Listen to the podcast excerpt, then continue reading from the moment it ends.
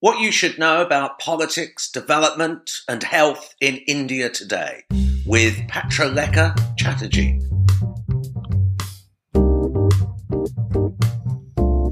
Thank you for joining me for my Social Edge conversation. This is your in depth magazine on our health, wealth, and sustainable future. I hope you're interested in medicine, uh, public health, or nutrition, or indeed in the politics and economics of sustainable development. My aim is to give you the evidence, great discussion, and the tools you need for your own success. So today we've got India. We're talking about its politics, health, nutrition, caste, aspiration, cultural diversity, and the status of women. And I've had a great conversation with international journalist and author Patralekha Chatterjee for episode five of our podcast series. Okay, let's start with three things that are happening in global health this week. The World Health Assembly, the Ebola outbreak in uh, DRC, Democratic Republic of Congo, and a scary and slightly unreported uh, Nipah virus outbreak in India.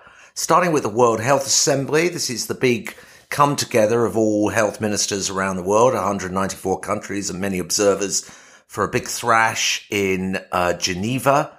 Sadly, not there this year, uh, but I'm I'm following things from a distance. The first thing, of course, is that they have approved a new five-year strategic plan that's been developed over the last six to nine months by Tedros and his team. And it basically has three targets to ensure that by 2023, which is less than five years away, 1 billion more people benefit from universal health coverage, 1 billion more people from uh, protection from health emergencies, and 1 billion more people enjoy better health and well-being. And so they estimate this triple billion target could save 29 million lives.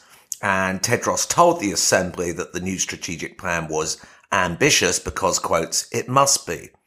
So this is good. It's ambitious. I like that. The big issues, of course, are how we might measure those targets. And then, of course, uh, how one can estimate the contribution of uh, WHO to it, or even the attribution of what WHO does to it.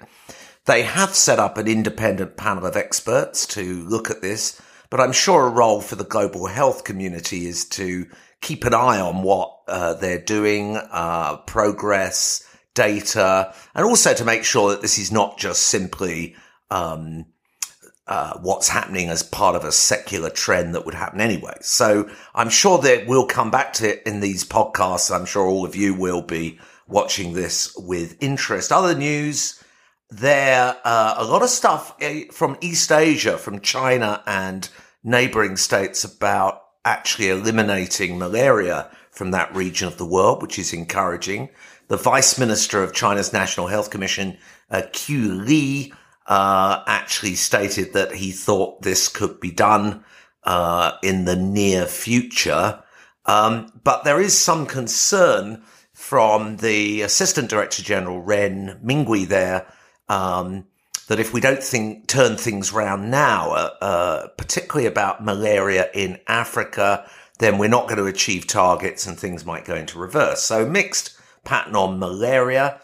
Um, and uh, of course, universal health coverage is a big component of Tedros's campaign, and there's been lots of side meetings and stuff all about that. We'll we'll have another session about that.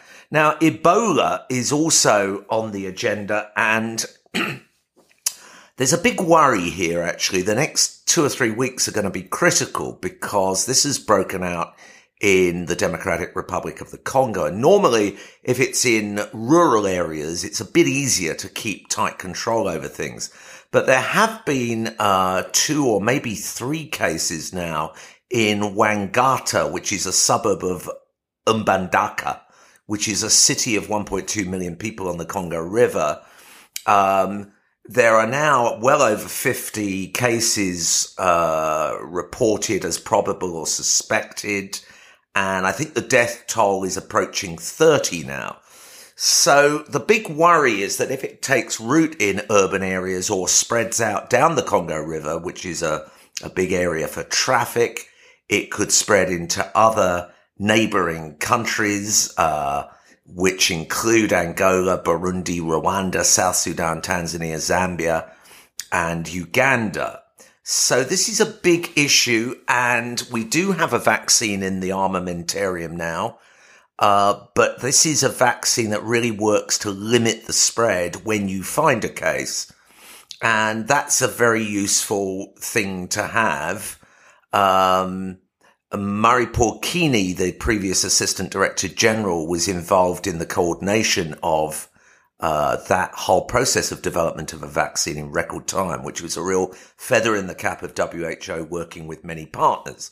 But, and it's a big but, uh, in a blog I put out last week, I'm emphasizing the importance of social uh, mobilization because without that, as we've learned many times before, proper involvement of communities, uh, you're not going to identify the cases rapidly enough or put into practice the kind of quarantine measures and safe burial that you need to get this epidemic under control. And uh, my worry is if it spreads, it's not just bad for DRC and all the people affected. It's bad for WHO because I'm sure then people will start uh, making criticism against it. Um, but uh, is uh, I think Peter Salama, the WHO emergencies chief, has said we're on the epidemiological knife's edge of this response. So we need to watch that uh, very carefully. Um, just to say one other thing about Nipah virus. So Nipah virus is a rare and deadly one that's uh, now emerged in southern India. There have been previous relatively small outbreaks in Bangladesh and that part of the world. Um, the really the, the, the, the scary thing about this is that depending upon the strain, it can have really high mortality rates. Uh, I mean, uh, worse than Ebola. So it varies a little bit between 30 and 70%. Um, basically, you get a fever, vomiting, then you get mental confusion and encephalitis. And that's what kills you. And it's spread by fruit bats that live throughout Asia. They carry the virus. And in the Bangladesh outbreak, they uh, caught it by drinking raw date palm sap that the virus carrying bats had also sipped and therefore contaminated. And the bats can also transmit this to pigs and other livestock, which in turn can pass it on to humans. And if a human gets it, they can spread it through human to human contact. And in the latest outbreak, um, one of the victims was a 30 year old nurse who'd been treating uh, the patients in um, Kerala.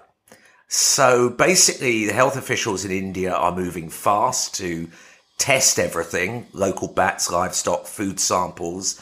Also, they worried about mangoes because one family of four who had four, sorry, one family who lost four members to the Nipah virus um, had been eating mangoes, and it was uh, worried that again this was uh, mangoes that have been bitten by by these infected bats. Now it's it's um, the virus uh, targets nerve cells and also the inner lining of blood cells uh, by latching onto particular proteins, and uh, it can also target the lungs.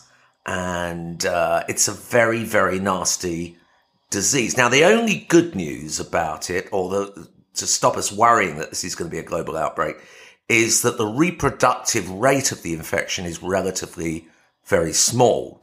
So if you take um, measles, which is incredibly infectious, for every case you get 10 uh, transmissions to other cases. So the thing uh, to other people. So the epidemic can spread very quickly. With Ebola, that figure is between one and three get infected by an infected person. In the case of Nipah, it's less than one. So, uh, more often than not, a person that gets it does not pass it on to, to others.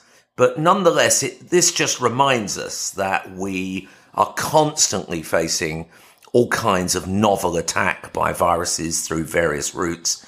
and we have to be prepared. And I'm pleased to see that the Coalition for Epidemic Preparedness Innovations, CEPI, which was only set up last year, has already granted 25 million uh, dollars to uh, a couple of biotech companies to get further work going on a vaccine.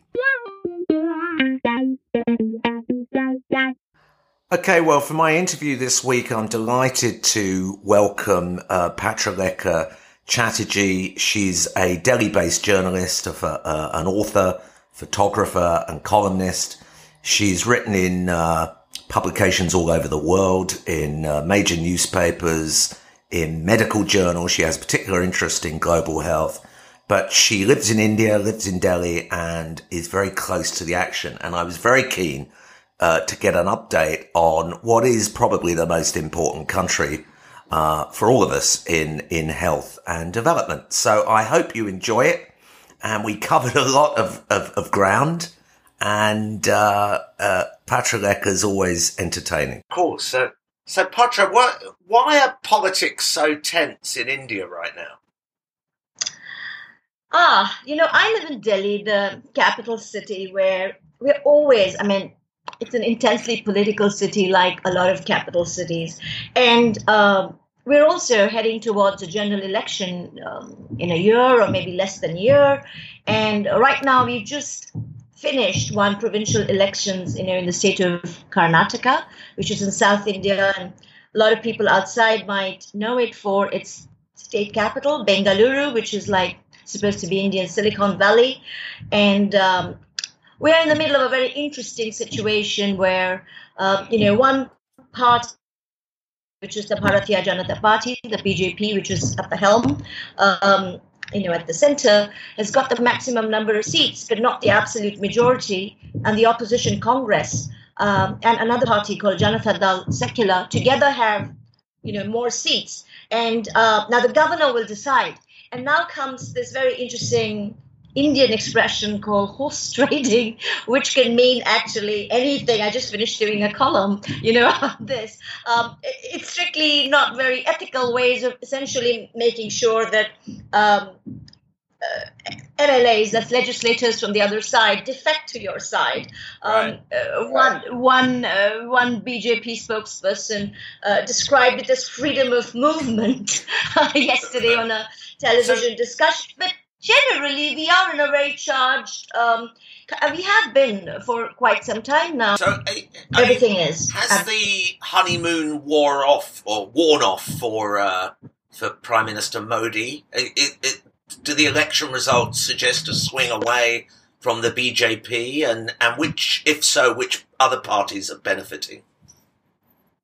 Um you know India is famously considered, you know, a country of paradoxes, and everything is said, equal and the opposite is also true.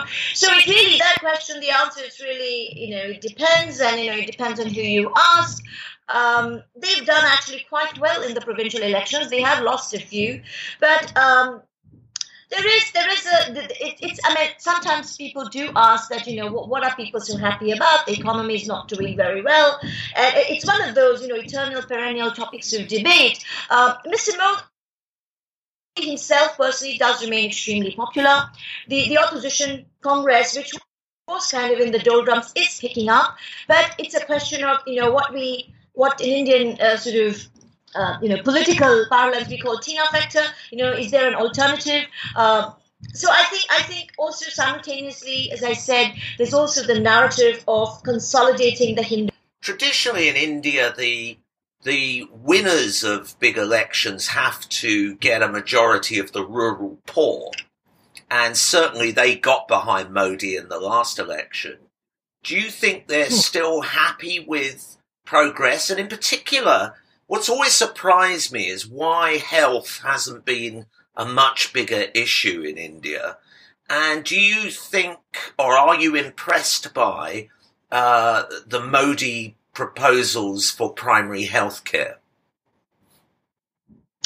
Well, you know, why health hasn't been a big issue. I mean, I myself, since I write on health, I've always, I've always wondered because it's not just why health hasn't been the big, a big issue because health deserves to be, but also because in the Indian context, um, you know, the vast majority, most of us pay for medical care out of our pocket, right? Yeah. So actually, I mean, I've done a couple of books and sometimes for, you know, UNICEF on maternal deaths and newborn deaths. And I was actually traveling around the country astounded, you know, on whether you live or die, and I'm talking about a baby or a, or a mother, really depends on who you are and geographically where you are. I mean, simple things like, you know, distance to the the primary health care, to what extent you know it's equipped, the access to doctors, that kind of thing, and also cost of medicines. You know, most of the the, the medical cost is actually uh, you know medicines and diagnostics and this kind of thing. And so, though notionally we have you know the, the public hospitals are free, but they're overcrowded, they are overstretched.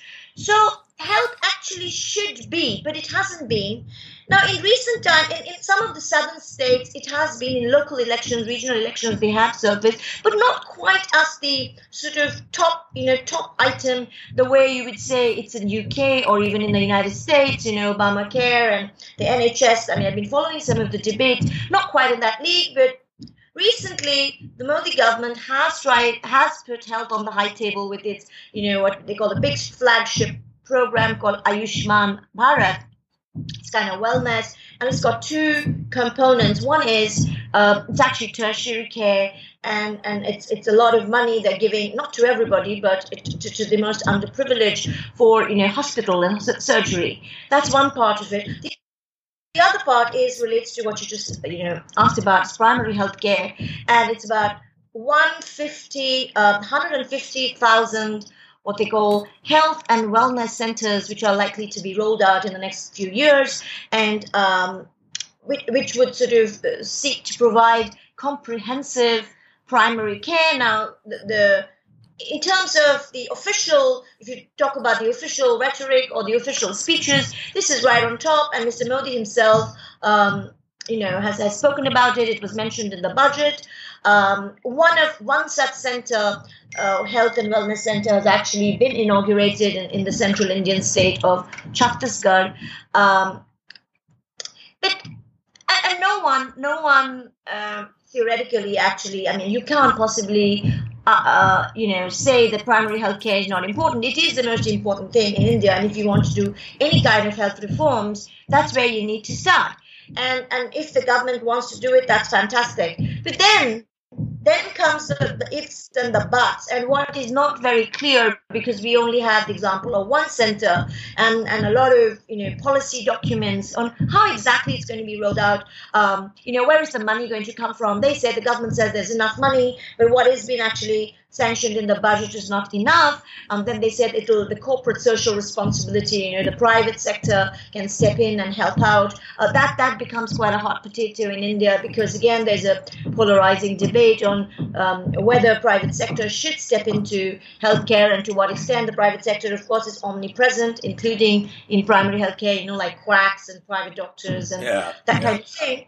But I see one big issue which is not really being addressed. Um, I think, in the depth that it should is the whole human resource angle because, you know, this is the biggest problem. You know, where are the doctors going to come from? Where are the nurses, the multi, you know, the, the ANMs, the auxiliary, um, you know, nurse and midwife, the health workers come from? You just don't have the specialists come from. I mean, I've visited uh, many, many primary health centers, um, you know, in rural India including in remote areas. I've also written about it for Lancet and things. And if you go, I mean, of course, it's again, India is very patchy. If you go to the south, for instance, southern India, states like Kerala or Tamil Nadu, uh, which have traditionally focused on, you know, social issues, things are very different. But in the north, up north, where the, the, the, the sort of the problems are, like Uttar Pradesh and Bihar, I mean, a typical primary health center is in a terrible, you know, it's a sorry state. I mean, yeah. recently I went to one and, you know, the, the, doors will be locked. It'll be all full of cobwebs. You know, maybe the doctor comes only once a day. You'll find dogs roaming around. It's not been cleaned.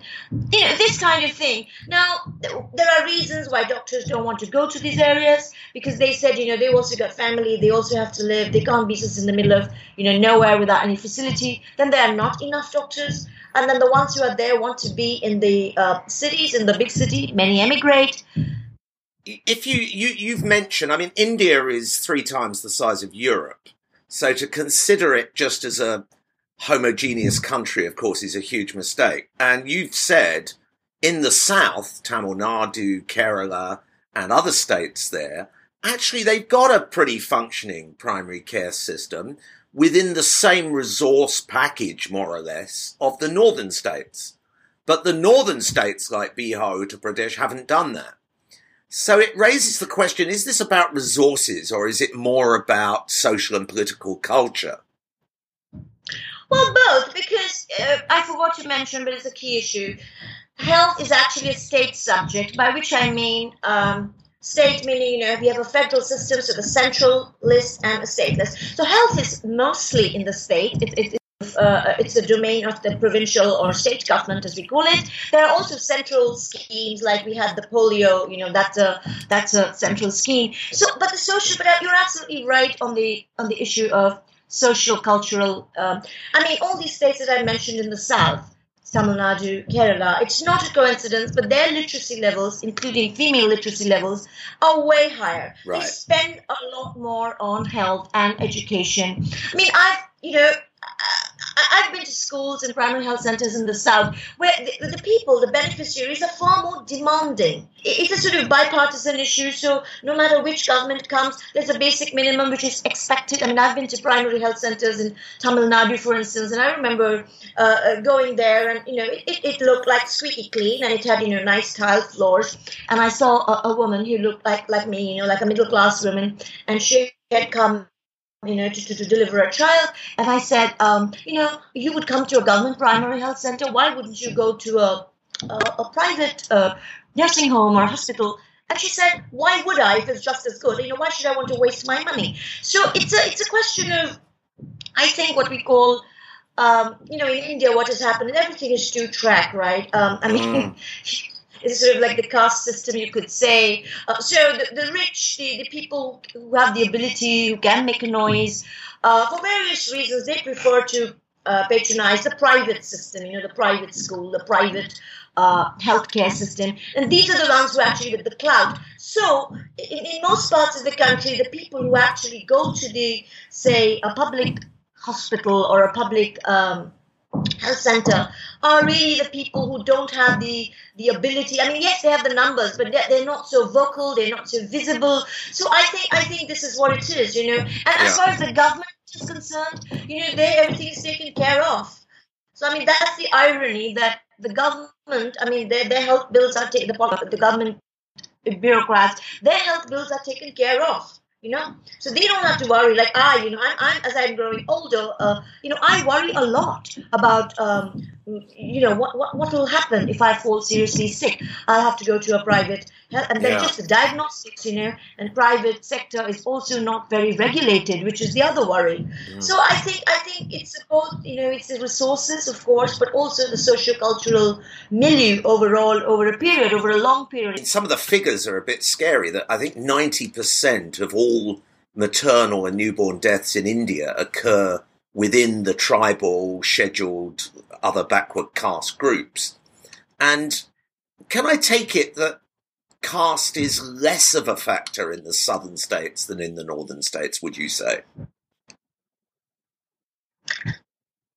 Um, see, the tribal is separate from caste. So what we call caste is yeah. scheduled castes, you know, the Dalits, um, scheduled tribes. I mean, those are two scheduled categories in the sense of both you could say is marginal. Caste is not a factor, but again, I mean, I'm I'm completely against the caste system, but um, there are two ways of looking at it. Um, whether you accept caste as an organizing principle of society.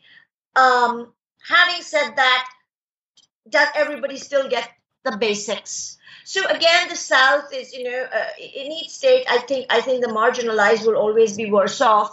And you know, uh, uh, when you talk about tribals who are not actually part of the caste system, but they're still marginalized. I mean, I mean, there are reasons. You know, mostly say they live in the forested areas. Now, there is a simple question of access. You know, this is just the access. I mean, the, the, there, there are no doctors there. There's no. Uh, there's, I mean, I, when I did this booklet for UNICEF, you know, on maternal deaths, the three delays, you know, the famous three delays, yeah.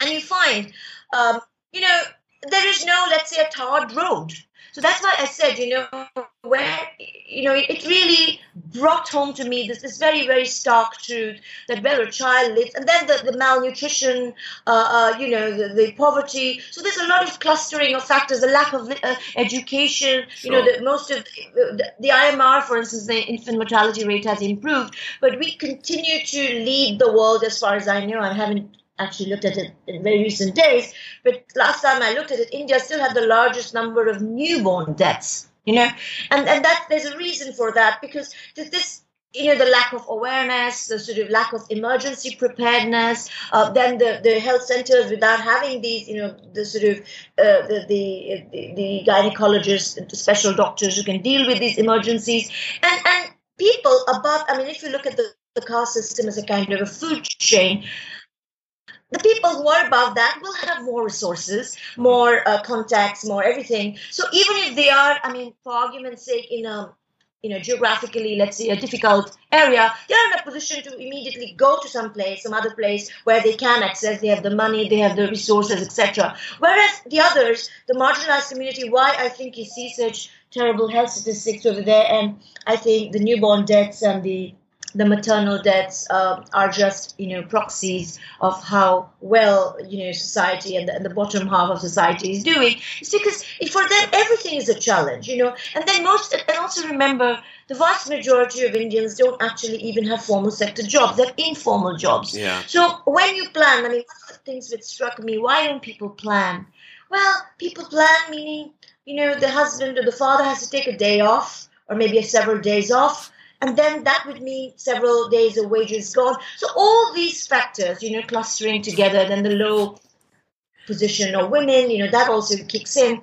So I, I think I think many many factors. There's no one reason, but when you're at the bottom, many of these come together, and, and what you get actually is the stark statistics. Yeah, well, it, I mean, the government several years ago did introduce the, the JSY program, you know, the giving a cash transfer yeah. to women to encourage yeah. them to go to hospitals to have delivery of, I think it's 1500 rupees. So that's a, that's about, ooh, uh, $25 or something like that. It's, um, it's not an insignificant amount to a rural household. Yeah. And they do go, uh, uh, you know, you've gone up from, I think, uh, you know, 20 years ago, 35% going to hospital up to nearly 90% or certainly above 80%. Um, but actually mortality rates have not come down as quickly as you expect. And presumably that's because of a lot of quality of care issues. So my question is, what, do you think the medical profession in India must share some of the blame here? Um, there have been accusations of corruption around the training process, about the ratification of medical schools and the like. Uh, do you think that the medical profession is giving you the services that you deserve? Um, you know, yes and no. Uh, see, the Janani Suraksha Yojana is a partial success, and I've seen it. You know, that's true. And there was a lot of training, you know, which went into it. I myself documented for UNICEF a program called IMNCI, you know, where, where I traveled all over. And you see what newborn care, what, you know, when, if you put in all the resources and the training, what it could do. And yeah. not just the medical doctors, but even, you know, the Anganwadi worker and the nurses. I mean, I've seen it, you know, in places like Andaman and Nicobar Islands when the tsunami hit and the doctors sort of were not there. What simple, you know, the, the sort of Anganwadi workers and ANMs, you know, they saved lives, dozens and dozens and dozens of lives. So that's there. But yes, um, I think there's a lot. There is an issue about medical training. Yes, corruption, the big issue, because the the public. It, it's then you get into the, the the medical colleges. The public medical colleges, which are really cheap and very subsidized, and they produce absolutely world class people. Like you might have heard of All India Institute of Medical Sciences, sure, and sure. Uh, that's absolutely outstanding. You know, uh, even though they're really overstretched, but it's very, very difficult. I mean, you would pay an arm and a leg if you wanted that kind of education in a private place in, in a first world country. Yeah. But but it's extremely competitive. A very small percentage, a minuscule percentage get in. So that leaves the field open for these private medical colleges which are really of you know very very variable and there's been lots of corruption issues. And it's essentially you know you pay you pay to get a seat. And sometimes they don't even have proper trainings proper uh, you know proper teachers proper facilities. And the, the argument goes that when people pay a lot of money to, to get a seat over there, then they need to recoup. And they, you know, their priority is not, they, they would open a fancy private, like what they call, you know, literally hotels, you know, five star hotel, hospital kind of thing. They are really unlikely. These doctors are unlikely to want to go and you know serve in a private, uh, sorry, in a, in a rural primary health, you know, care and that kind of thing. That's one part. The other, you know, when I was uh, documenting this IMNCI, I actually sat in on some of these training uh, programs, even though I'm, you know, I'm not a medical. I mean, I don't have any medical qualifications. I'm just a health journalist. But one of the things I was astounded by is the lack of sort of exposure which these doctors or these people who are training to be doctors have in community kind of community medicine or in the community. I mean we are a very stratified society so assuming that most of these doctors are coming from kind of middle class backgrounds you know they even in that everyday um, you know they don't really they don't really know you know how poor people live or they've never been you know to a village or they've never been inside a slum. They probably have had hardly any conversations they had no. Um, I, I mean, one doctor told me that he didn't know how to hold a newborn baby. he always made the nurse do it. he had the MBBS degree and things, but some of these, you know, the context. And yeah. many times, patients come to the doctor, and the doctor can't even imagine the kind of conditions you know under which so I, I i personally think that there should be and recently i attended a, a, world rural health conference i was actually moderating a panel and i was quite pleasantly surprised to hear what south africa and some other countries were doing you know making it uh, sort of a part of the course is in a in a village kind of a context so you have a uh, you know a, a, kind of compulsory exposure uh, in india this is a big big topic, big, you know, it's a very uh, sort of prickly topic because no one wants to go to the villages. But you know, I mean, I think I think it's sort of. I mean, the same people will go to Iraq or somewhere in Africa, you know, and do a UN job, but they yeah, won't. right. Patra, I, could I just move on yeah. to an, another big issue, which is environmental pollution, and of course, this has massive impacts on health. I mean, maybe half of all death and illness in, in India is related to uh, air pollution or water pollution. Um, are you, I mean, you face enormous challenges with such a big population. Are you confident about progress? Do you think it's being taken seriously when I think 13 out of the 14 most polluted cities in the world are now in India with air pollution? Yeah, I mean, I'm living in a city which is among the, the among the most polluted yeah. in, in the world, Delhi. I mean, if you visit a North Indian city, you know, one of them, it's it's like you see a lot of young women and men, you know, with kind of scarves draped around. Uh, um, and in a one small town I went to, I thought the entire town was, you know, wearing hijabs, but it was not. They were not wearing hijabs. They were just, you know, they had this sort of scarf the girls you know around it. And the children it's very very sad to see. I mean i've, I've spoken to um, you know young parents and their their children you know they have asthma. That's and if you talk to any pediatricians private or public they'll tell you how this is going up. I mean there's there's any number of you know official statistics and um, you know studies done by various international bodies. Now indian government i think various agencies do acknowledge the problem though each time an international study which sort of makes us look very bad. There's a lot of uh, there's an instant re- reaction is to kind of you know you know be more concerned about.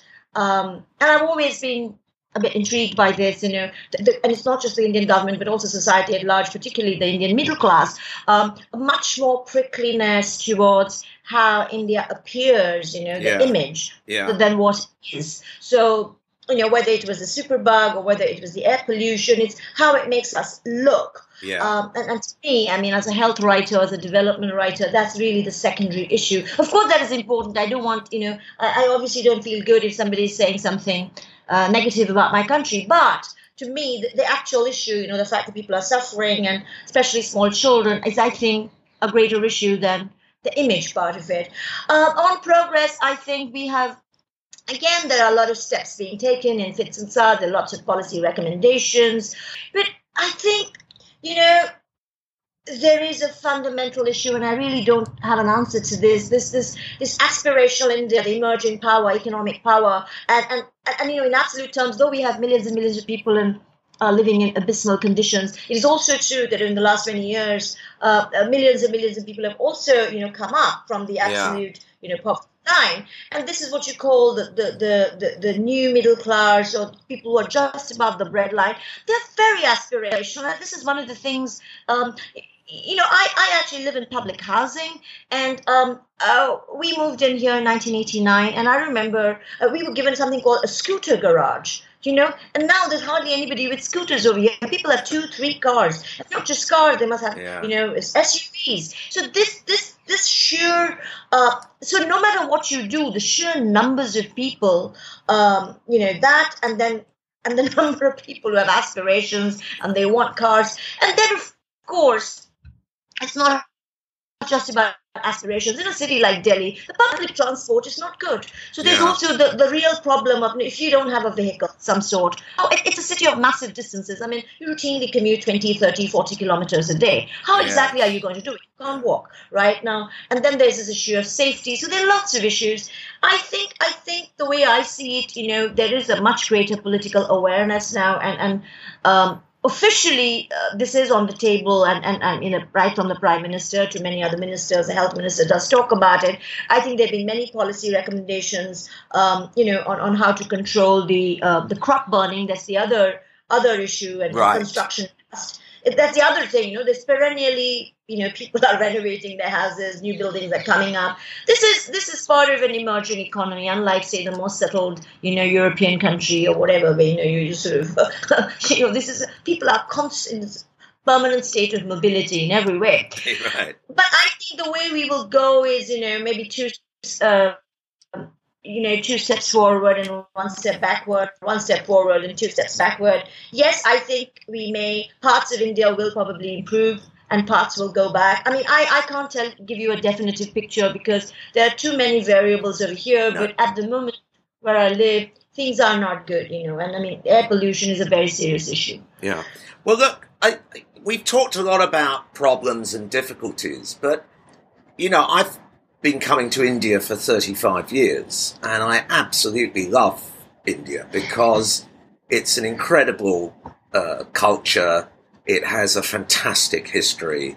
It's got, I think, the best food in the world. It's certainly not just not just for the cuisine, but also it's low carbon. It's incredibly healthy. Um, it's you know India has got so much to offer the world. And the other thing I should say is, as a Brit, I am more than aware of the damage that colonialism did to your country in terms of its wealth. We stripped it. Uh, we, you know, for 200 years. If you go back to the 18th century, um, you had, I think, uh, 20% of world GDP. By the time we left, it was down to 2%. And since independence, you have started your economic rise, and all of that is good. So, uh, mea culpa from Britain. But my question is, in in the race, and you've touched on this towards economic progress, and if you like the the 21st century belonging to India, which it could do, and of course your greatest export is your people. I've lost count of the number of major companies, you know, whether it's Microsoft or Google or all of these big companies now have Indian chief executives because you're brilliant at managing things. But the question is, how can we preserve the good of India? The, you know, the fantastic diet, protect it from junk food. How do we learn from the great friendliness and social nature of India and export that and at the same time stop some of the, the downsides of modernity? Big question. Yeah, yeah, challenging questions. Well, I mean, to me as an Indian, you know, I've actually like traveled to about 60, 70 countries and lived in two, you know, UK and France. And I choose to remain in India, though I love traveling. Um, and, and to me, the greatest attraction of India, where I really find no other country which quite matches up is its diversity. Yeah. And you mentioned, and that is not just in the cuisine, but in everything. So when you know when people talk about Indian food, you know, and I know people sort of the, the, the cliches, chicken tikka masala, etc. But there is there's nothing called Indian food. You know, there's yeah regional food and sub-regional food, and you know district food, and then there's vegetarian and non-vegetarian. And as I said, you know, we have a lot of politics, and that's also entered the food. So we have this, um, you know, the, the, meat versus vegetarian, though it's a slightly different angle over here. But you know, we have all those debates going on. So I think diversity um, and resilience are two of India's biggest strengths. And at a time when the world is, you know, this whole polarization and everything that I've been talking about, uh, you know, is wrestling with some of these questions. I think it's actually India.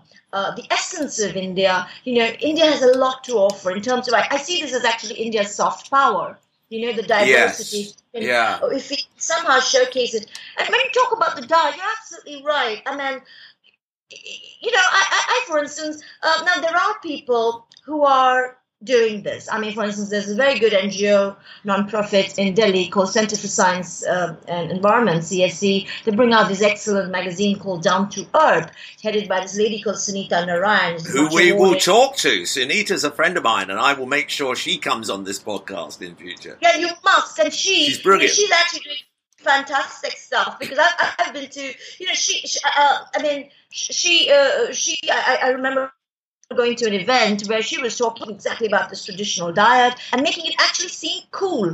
You know, it, it that's yes. also very important because remember, um, India, unlike say um, the, more aging European countries or um, most Western countries, I mean, our median age is I think 27 or something or 28, right? So the vast majority of Indians are actually young and they're aspirational. Yeah. So I mean, anything which you want to sell, whether it's a product or a service or an idea, if you will, has to appeal to the young. And I think I think you know it's extremely important to make it seem. I mean, I have a teenage daughter, twenty, and it's it's it's, it's very important to be cool, to be marketed cool. Now, there, I think these big um, big um, you know companies who are the food companies. I think they because they've got deep pockets and they've you know they sort of and, and we also have many many television stations now. You know everybody, even the poorest of the poor, has you know cable television. So there's been this sort of aggressive food marketing, right? Yeah.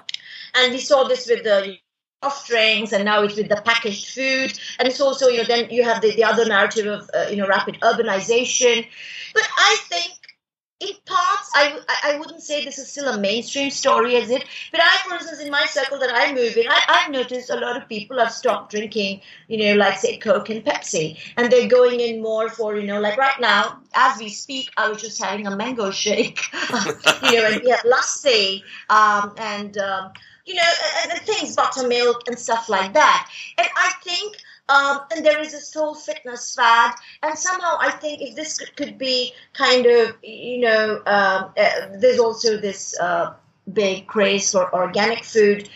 Right now, where it is, is that these things are happening, but it is still seen as a kind of a talking point among what I would call the um, social elite. You know, yeah, it's a kind of a niche thing, right? Um, most people, if you're at the bottom, at bottom, um, you know, they, they, they, just they just buy something, you know, whatever you can see, junk food. Like if you go to slums, for instance, you know, you find every product, uh, and then this is these big multinational companies have been extremely clever. They've sort of made bonsai versions of everything, not just multinational companies in the sense of Western companies, but even Indian companies, you know. I don't think you know they, they are necessarily more moral. You know, the big companies. Mean, everybody's into profit, right? Yeah. So you you'll find these little bonsai, you know, small sachets of you know, let's say this kind of you know salty stuff. Yeah. Um, and also, and this is happening at a time where the vast majority, you know, there's a certain nutrition illiteracy. You know, people don't really know. So I I think there is a big scope for uh, you know, I mean, Sunita is one of the few people. Vandana Shiva, there's another person. She's also you know into this this you know organic food. She talks about uh, she she runs a little cafe, you know, where you can have um, you know organic uh, food and you know cooked. Uh, you know, in Facebook, people are, um, uh, you know, constantly posting recipes, grandmother's recipes. And in India, we still have the, fortunately, we still retain the tradition of cooking, you know. The vast majority wouldn't just, you know, have pre-cooked stuff, you know, they would cook from first principles. So I think, I think there is a lot of scope. But I think it's important to get it down from, you know, it's still as a kind of a niche issue, and I think we need to get it down to a more mass, uh, uh, to to get get these messages down to a more mass thing. I mean, there's been a lot of talk. I think the World Health Organization has been doing a lot of work, you know, talking about uh, junk food, and especially in schools. Many schools, you know, top uh, private schools, they they banned, uh, you know, junk food in their canteen but then you can't also do everything by just banning. You know, that's no, exactly, there. exactly. Can I just just exactly. one other question, which yeah. uh, touches on both uh, the the good side and the bad side, is status of women and empowerment. I mean, when I come to India and meet, I'm astonished at how bright and active and educated that so many young women are now that you know I get a real good vibe about the future dynamism uh, thinking, uh, just just a really highly educated group of people. But uh, at a national level, there remain big issues around status of women, and of course, you know, we hear about all the the, the frightening criminal stories of women's abuse and rape. Although that is not unique to India. I mean, every country has that problem, and sure. I'm not sure it's more common in India or not. But just a few final comments. How do you see the status of women in your country right now and the big challenges? I think it's absolutely central. Um, I mean, I am completely aware of my status as an extremely privileged woman, you know, um, not just in the from the economic sense, yes, I'm way above the breadline, but also in the kind of upbringing I've had. You know, we were two sisters, and my parents never made us feel that we were in any way, um, you know, different. There was no discrimination. My sister actually she lives in, she's a Canadian. She lives in Canada. I'm here. I became a journalist. There was no pressure to you know do this or do that. There was a lot of freedom. But I'm also aware that I'm part of a wafer thin minor- minority. And it's very very possible that a lot of the women you meet, um, yeah. or most foreigners are likely to meet when they come, these are the more articulate, sort of English speaking, anglicized people, probably right. relatively successful. So they're not really representative. And also, I think you know when we do this traditional a non-traditional thing. It's not just about um, kind of you know career women, but I think generally the status of women is low all over the world. So I mean, I think India is no exception.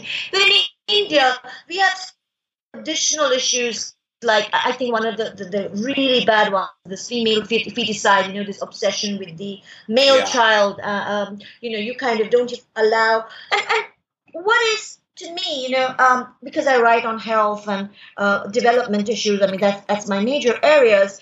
I also see the status of women as a central, pivotal issue in the entire development debate, including health. You know, I mean, you take something like maternal mortality. You know, it, it's it's because we still have, though it's criminalized, you know, it's it's it's against the law. We still have a lot of. I mean, one of the big reasons is we have underage marriages, you know, and then the, these the women are always you know undernourished, even even in houses where which are not necessarily very poor. The woman's eating the last, right. she's eating all the leftovers. Uh, the woman's overall ability to negotiate anything, you know, is minimal. She cannot. I mean, you know, we talk about negotiating, you know, safe sex. I've always said, you know, you can't negotiate anything in your life. How are you going to negotiate safe sex. So very often you have, you know, child after child. So all this kicks in, you know, and sometimes because of your position in the family and this, you can't even take an independent decision to rush to the doctor. And very often, uh, you know, your health, everything, and this, and ultimately the the the, the statistics of maternal mortality. That's the health indicator. You know, the and then you have the violence against women and the, and the rape. But what is very interesting, what I find is you know, you would think, I mean, if you, that education alone would education would solve the problem. But that's not necessarily true. I mean we're if you're talking about this just one indicator of the low status of women the female feticide i mean you know we have our child sex ratio very very skewed you know. Uh, there are more boys than girls right? Whereas in, naturally it's supposed to be the other way around except in specific parts of the you know the, the country. Um, education doesn't seem to necessarily change and nor does even having money in fact what we have seen is this kind of practice being much more common in educated, affluent areas. And the reason is because this sort of patriarchy or this sort of attitudes or mindsets are being internalized. And when you give people, you know, when such people have education and and uh, money, they're just able to access technology you know, the, the, state of the art technology to get rid of their female fetuses. So it's a kind of complicates the picture a lot. But I'm not, you know, I still remain an optimist because in my lifetime, you know, I have seen a lot of changes. You know, I mean, my my grandmother was a child bride. You know, uh, uh she she was married off at the age of thirteen. You know, she she wow. she was very education, but she couldn't finish. Um, and, and actually, she's the one who named me after a character, a literary character in a Sanskrit literature. She kind of read on her own. And uh, my mother studied nuclear physics, though she didn't actually work. Um, and then myself and and and uh, you know my sister, we've traveled the world and we've done a lot of things. So I see, you know, in families that I've seen, you know, the, the change. So though the big, big picture sometimes and the statistics looks very very bad, I think I think women are coming up and a lot of the violence that you see is also actually a backlash. In the younger generation of women, you know, they are much more assertive and much more willing to. I mean, you know, we've had this right. sort of equivalent Me Too movement. You know, people are willing to speak out. Many more women are, you know, work. And though the work, the the, the female uh, workforce participation rate in India is still ter- terrible, but I, I think I think things are changing. But you know, it's a huge country, so sometimes the change and the change is firstly uh, not as visible. And also, it's very patchy. You know, some places right, are right. changing faster yeah. than others. But I remain optimistic, and I think um, we have a lot of good signs as well. You know, amid the gloomy overall picture. Thank you so much, Patra. It's been an absolute pleasure to talk to you. Thank you so much. You've given a very uh, detailed and comprehensive view of India right now, and I remain optimistic as well. I always love coming when I touch down anywhere in India, I feel very happy. And I hope to be coming to Jharkhand later in the year, uh, where uh, I've been coming for the last uh, 20 years or so. Um, thank you so much, uh, and we'll stay in touch. Uh, thank you very much for listening. If you know someone who might benefit from this podcast, please do tell them, help us to grow our community. And do check out or sign up to my blog at www.anthonycostello.net if you sign up, you'll get an email every week which links to the blog or podcast. Have a great week. Bye.